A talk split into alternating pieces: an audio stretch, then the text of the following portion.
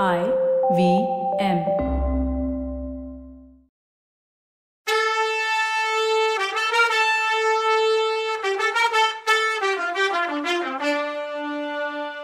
வணக்கங்க. நான் கவிதா பேசுறேன்.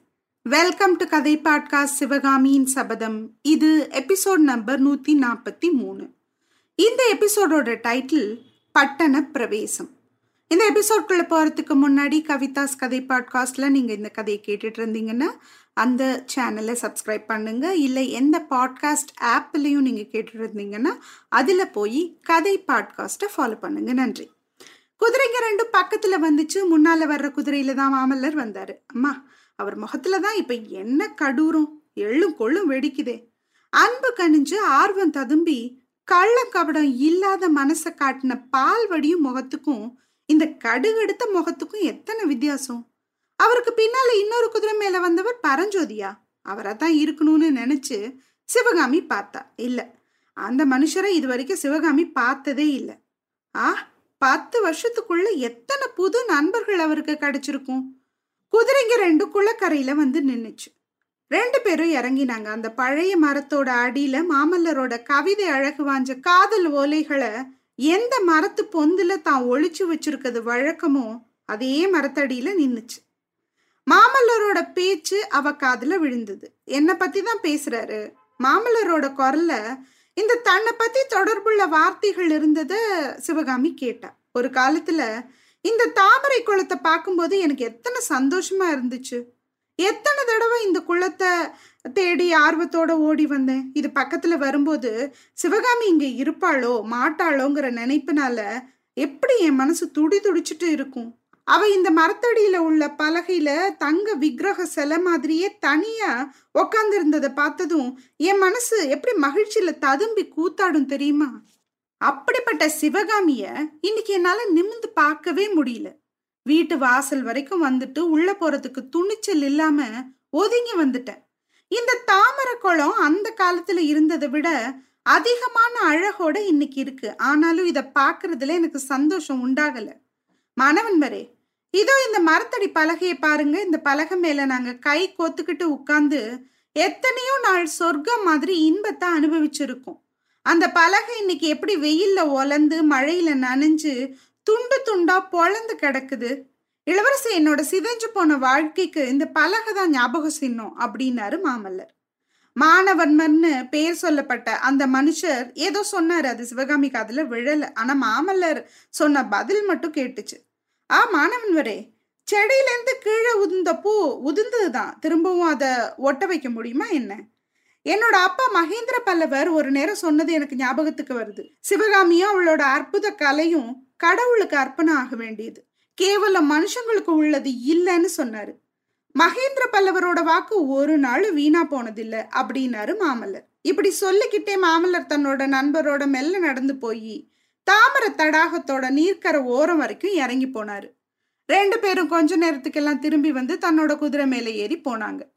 சிவகாமி தன்னோட வீட்டை பார்த்து காட்டு வழியா போனப்போ அவளோட மனசுல பெருங்கிளர்ச்சி குடியிருந்துச்சு. அந்த கிளர்ச்சியில இன்பமும் வேதனையும் சமமா இருந்துச்சு. மாமல்லர் தன்னை மறந்து போயிடல அப்படிங்கிறதையும் தன்கிட்ட அவரோட அன்பு குறைஞ்சு போயிடல அப்படிங்கிறதையும் அவளோட மனசுக்கு நல்லா தெரிஞ்சிருந்தது. ஆனாலும் அவங்க ரெண்டு பேருக்கும் இடையில ஏதோ ஒரு பெரிய தடை இல்ல கடக்கவே முடியாத அதுல பாதாளமான பள்ளம் இருக்கதாவும் அவளோட உள்ளுணர்வு சொல்லுச்சு. அந்த பள்ளம் எப்படி வந்துச்சுங்கிறத அவ எவ்வளோ யோசிச்சும் தெரிஞ்சுக்க முடியல. எப்படியும் மாமல்லரை கூடிய சீக்கிரமே ஒரு நாள் பார்க்கணும். பார்த்து தன்னோட மனசு அவர் விஷயத்துல முன்னாடி மாதிரி தான் இருந்தது இப்பவும் இருக்குன்னு தெரியப்படுத்தணும்னு தீர்மானிச்சுக்கிட்டா என்னன்னைக்கும் தான் அவரோட அடியாள்? அவர் நிராகரிச்சு தள்ளுனாலும் அவர்கிட்ட இருந்து விலகி போக முடியாதவன்னு உறுதியா நம்புனா அவர். அன்னைக்கு மத்தியானம் சிவகாமி ஏதோ யோசிச்சுட்டு அதுலேயே உட்கார்ந்து இருந்ததை பார்த்தா என்ன தயங்கி தயங்கி அவளோட பேச்சு கொடுக்க பார்த்தாரு குழந்தை. எனக்கு என்னவோ இப்போ இந்த நடு குடும்பம் நடத்துறது எனக்கு அவ்வளவா பிடிக்கல. காஞ்சியில நமக்கு ஒரு வீடு இருக்குல்ல அங்கேயே போயிடலான்னு பாக்குறேன். உன்னோட இஷ்டம் என்னன்னு கேட்டாரு. அப்பா அதிசயமா இருக்கேப்பா. என் மனசுல இருக்கதையே நீங்களும் சொல்றீங்க. எனக்கும் இந்த காட்டுல தனியா இருக்க இப்போ அவ்வளவா இஷ்டம் இல்ல. நாலு பேரை பார்க்கணும் பேசணும் போல இருக்கு. காஞ்சிக்கு போனா கமலி அக்காவோடையாவது பேசி பொழுது போக்கலாம் நாளைக்கு கிளம்பலாமாப்பா? அப்படின்னு. நாளைக்கு கிளம்பலான்னு நினைச்சுதான் நானும் பல்லக்கு அனுப்பி வைக்க சொல்லியிருக்கேன். நாளைக்கு காஞ்சிபுரத்துல பெரிய கோலாகலமா இருக்கும்னு சொன்னாரு. நாளைக்கு காஞ்சிபுரத்துல என்ன விசேஷம்பான்னு கேட்டா நாளைக்கு சக்கரவர்த்தியோட பட்டண பிரவேசம் ஊர்வலம் நடக்க போகுதான் சாளுக்கியர்களை முறியடிச்சு உலகமே இது வரைக்கும் பார்க்காத அளவு மகத்தான வெற்றியோட மாமல்லர் திரும்பி வந்திருக்கார்ல? அப்படின்னாரு.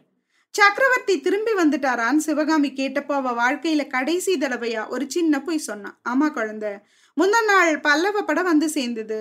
சக்கரவர்த்தியும் வந்துட்டாரு. எல்லாரும் வடக்கு கோட்டை வாசலுக்கு பக்கத்துல தண்டு இறங்கி இருக்காங்களாம் பட்டண பிரவேசத்துக்கு நாளைக்கு நல்ல நாளாம் ஒரு விஷயம் தெரியுமா சிவகாமி? எனக்கு வயசாயிடுச்சு.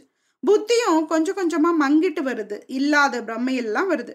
இன்னைக்கு காலையில ஏதோ குதிரை வர்ற சத்தம் கேட்டது மாதிரி இருந்தது. சக்கரவர்த்தி தான் அந்த நாள்ல வந்த மாதிரி இந்த ஏழை சிற்பி வீட்டை தேடி வர்றாரோன்னு நினைச்சேன். வாசல்ல வந்து பார்த்தா ஒருத்தரையும் காணும்னு சொன்னாரு. சிவகாமியோட கண்ணில் கண்ணீர் வந்துச்சு. சக்கரவர்த்தி வந்தது நிஜம்தான்னு சொல்லலாமா அப்படின்னு நினைச்சா அதுக்கு தைரியம் வரல. சிவகாமி கண்களில் தண்ணியை பார்த்ததும் ஆயனர் கொஞ்ச நேரம் வேற எங்கேயோ பார்த்துட்டு அமைதியா இருந்தார். அப்புறம் சிவகாமியை பார்த்து ரொம்ப கனிவான குரல்லாமா குழந்தை உன்கிட்ட ஒரு விஷயம் சொல்லணும்னு சொன்னார். என்னப்பா அது? சொல்லுங்களேன் அப்படின்னா சிவகாமி. உலகத்துல உள்ள எல்லா பொண்ணுங்களையும் மாதிரி நீயும் யாராவது ஒரு நல்ல புருஷனா பார்த்து கல்யாணம் பண்ணிக்கிட்டு குழந்தைங்கள பெத்துக்கணும். குழந்தை இந்த வயசான காலத்துல இத்தனை நாள் இல்லாத ஆசை இப்போ எனக்கு வந்திருக்கு. பேரன் பேத்திகளோட கொஞ்சம் விளையாடணும்னு ஆசையா இருக்கு அப்படின்னாரு ஆயனர். அப்பா நான் ஒருத்தி உங்களுக்கு பொண்ணா பிறந்து உங்க எல்லாருக்கும் கொடுத்த இம்சை பத்தாதா? இன்னும் வேற வேணுமான்னு மனசை உருக்குற குரல்ல சிவகாமி கேட்டா இது என்ன வார்த்தை சிவகாமி? நீ யாருக்கு என்ன இம்சை கொடுத்த? அப்படின்னு கேட்டாரு ஆயனர். உங்களோட கால் உடஞ்சி இப்போ நடக்க முடியாம இருக்கிறதுக்கு நான் தானே காரணம்? கமலி அக்கா புருஷன் இறந்ததுக்கு நான் தானே காரணம்னு அவ சொல்லும்போது குறுக்கிட்ட ஆயனர் விதியோட விளையாட்டுக்கு நீ என்ன செய்வ சிவகாமி? கண்ணபரன் தலையில அப்படி எழுதியிருக்கு. அவன் அப்படி சின்ன வயசுலயே போனாலும் அவன் வாரிசா குலத்தை வாழ வைக்கிறதுக்கு சின்ன கண்ணா இருக்கான்ல. என்னோட வம்சமும் அது மாதிரி வாழ வேணாமா? உன்னை தவிர எனக்கு வேற யாரு இருக்கா? அப்படின்னு கேட்டாரு. அப்பா ராஜகுலத்துல பிறந்தவங்கள தங்களுக்கு அப்புறமும் சிம்மாசனம் ஏறவும் அரசாட்சி பண்ணவும் வாரிசு வேணும்னு கவலை பண்ணும்? நம்ம மாதிரி ஏழை எளியவங்களுக்கு வாரிசை பத்தி என்ன கவலைன்னு கேட்டா சிவகாமி. சரி இவன் நிலைமை இப்படி இருக்கு. புருஷனை இழந்த கமலியோட நிலைமை எப்படி இருக்குன்னு பார்க்கலாம். கமலி முன்னாடி தடவையை விட இந்த தடவை தங்கச்சி சிவகாமி கிட்ட ரொம்ப அன்பும் ஆதரவும் காட்டுனான் முன்னாடிதான் அவ கண்ணனோட அகால மரணத்தை பத்தி அப்போதான் கேள்விப்பட்டிருந்ததுனால அழுகையும் அலறலும் ஆத்திரமா இருந்தா. அடிக்கடி சிவகாமியை பார்த்து அடி பாவி ஓ வாழ்க்கையும் கெடுத்துக்கிட்டு என் வாழ்க்கையும் கெடுத்துட்டியே நீ முன்னாடியே செத்திருக்க கூடாதான்னு திட்டுனா. சிவகாமி எல்லாத்தையும் பொறுமையா கேட்டுக்கிட்டா. தானும் அவளோட சேர்ந்து அழுது தன்னை தானே நொந்துக்கிட்டும் திட்டிக்கிட்டும் கமலிக்கு ஒரு மாதிரி ஆறுதலா இருந்தா. இந்த தடவை கமலி கொஞ்சம் ஆறுதலும் அமைதியும் உள்ளவளா மாறி இருந்தா. வாதாபியோட சிவகாமியோட வாழ்க்கையை பத்தி விவரமா சொல்ல சொல்லி கட்டாயப்படுத்தினா கண்ணை இறந்தது எப்படின்னு கேட்டு தெரிஞ்சுக்கிட்டா. கண்ணனோட உயர்ந்த குணங்களை பத்தியும் கமலிக்கிட்ட அவனுக்கு இருந்த எல்லையில்லாத காதலை பத்தியும் மூச்சு விடாம அந்த தோழிங்க பேசிட்டு இருந்தாங்க. ஒரு நேரம் வெளியில போயிருந்த சின்ன கண்ணன் அம்மா அம்மான்னு சத்தம் போட்டுக்கிட்டு உள்ள ஓடி வந்தான். கமலி அவனை வாரி அணைச்சுக்கிட்டு தங்கச்சி இனிமே உனக்கும் எனக்கு இந்த பிள்ளை தான் கதி. இவன் வளர்ந்து பெரியவனாகித்தான் நம்ம ரெண்டு பேரையும் காப்பாத்தணும்னா கமலி. அதை கேட்டுதான் சிவகாமிக்கு சுரீர்னுச்சு. கமலிக்கா ஏன் இப்படி சொல்றா? அவ புருஷன் இருந்ததும் நானும் அதே மாதிரி ஆழணுமா என்ன? மாமல்லரையும் அவரோட இன்ப காதலையும் நான் வெறுத்துடணுமா என்ன? இப்படி எல்லாம் சிவகாமி யோசனை பண்ணிட்டு இருக்கும் போதே தெருவுல வாத்திய சத்தமும் ஜெயகோஷமும் ஜனங்களோட கோலாகல சத்தங்களும் கலந்த ஆரவாரம் கேட்டுச்சு. ஏற்கனவே ஆயனர் மூலமா சக்கரவர்த்தியோட பட்டண பிரவேசம் அதாவது காஞ்சி நகர் நுழைவு பத்தி சிவகாமி தெரிஞ்சிட்டு இருந்தா. அதை பார்க்கணும்னு அவளுக்கு ரொம்ப ஆசையா இருந்தது. அக்கா நாமளும் ஜன்னல் பக்கத்துல போய் ஊர்வலத்தை பார்க்கலாம் அப்படின்னா. உனக்கும் எனக்கும் பட்டண பிரவேசமும் ஊர்வலமும் என்ன வேண்டி கிடக்கு? பேசாம இருன்னா கமலி. கண்ணை இறந்ததுனால மனசு உடஞ்சு போய் கமலி இப்படி பேசுறான்னு சிவகாமி நினைச்சா. என்ன அப்படி சொல்றக்கா? சக்கரவர்த்தி என்னோட சபதத்தை நிறைவேற்றுறதுக்காக எத்தனை பாடுபட்டாரு? அவரோட விஜய உற்சவத்தை நகரத்து மக்கள் எல்லாரும் கொண்டாடும் போது நாம மட்டும் அப்படின்னு இழுத்தா சிவகாமி. கமலி குறுக்கிட்டு நீ ஆச்சு உன் சபதமும் ஆச்சு உன் சக்கரவர்த்தியும் ஆச்சு. அடி பைத்தியமே உனக்கு மானவ ரோஷம் ஒண்ணுமே கிடையாதா? வாதாபிலேயே எல்லாத்தையும் பறி கொடுத்துட்டு வந்துட்டியான்னா கமலி. கமலி இப்படி பேசுனது சிவகாமிக்கு கொஞ்சம் கூட புரியல. இன்னும் குழப்பம்தான் அதிகமாச்சு. கமலி இன்னும் அடியே நீயும் மாமல்லரும் கல்யாணம் பண்ணிக்கிட்டு தங்க ரதத்துல நவரத்ன கொடைக்கு கீழே உட்காந்து ஊர்வலம் வர உன் அண்ணன் என் புருஷன் ரதம் ஓட்டுற அழக கண்ணால பாக்கணும்னு ஆசைப்பட்டேனே. அது நிராசையா போயிடுச்சேன்னு கண்ணுல நீர் ததும்ப சொன்னா கமலி. இப்போவும் சிவகாமி கண்ணன் மரணத்தை நினைச்சுதான் இப்படி மனசு வந்து பேசுறா கமலின்னு அமைதியா இருந்தா. கொஞ்ச நேரத்துக்கெல்லாம் ஊர்வலம் பக்கத்துல வந்துட்டதும் சிவகாமிக்கு தன்னோட ஆசையை அடக்க முடியாதவளா எந்திரிச்சு ஜன்னலை பார்த்து போனான் கமலியும் அவளை தொடர்ந்து கூட போய் பார்த்தா. தெருவழியில வந்த சக்கரவர்த்தியோட பட்டண பிரவேச ஊர்வலம் அமர்க்களமா இருந்துச்சு. ஊர்வலத்தோட முன்னணியில ஜய பேரிகைகளை முதுகுல சுமந்துட்டு போன பிரம்மாண்ட ரிஷபங்களும் அலங்கார யானைகளும் குதிரைகளும் ஒட்டகங்களும் அது பின்னால பல வகையான வாத்திய கோஷ்டிகளும் கொடிகளும் விருதுகளை தாங்கின வீரர்களுமா போறதுக்கு ஒரு நாழிகைக்கு மேல ஆச்சு. அப்புறம் அரபு நாட்டிலேருந்து வந்த அழகான வெண்புறவிகள் பூட்டின சக்கரவர்த்தி மாமல்லரோட ரதம் தங்க ரதம் தெரிஞ்சதும் தெருவோட ரெண்டு பக்கத்து மாளிகை மாடங்கள்ல இருந்து குடிமக்கள் பூமாறி பொழிஞ்சாங்க. மங்களகரமான மஞ்சள் அரிசியும் நெல்லும் பொரியும் தூவுனாங்க. இனிமையான மனமான சந்தன குழம்ப வாரி தெளிச்சாங்க.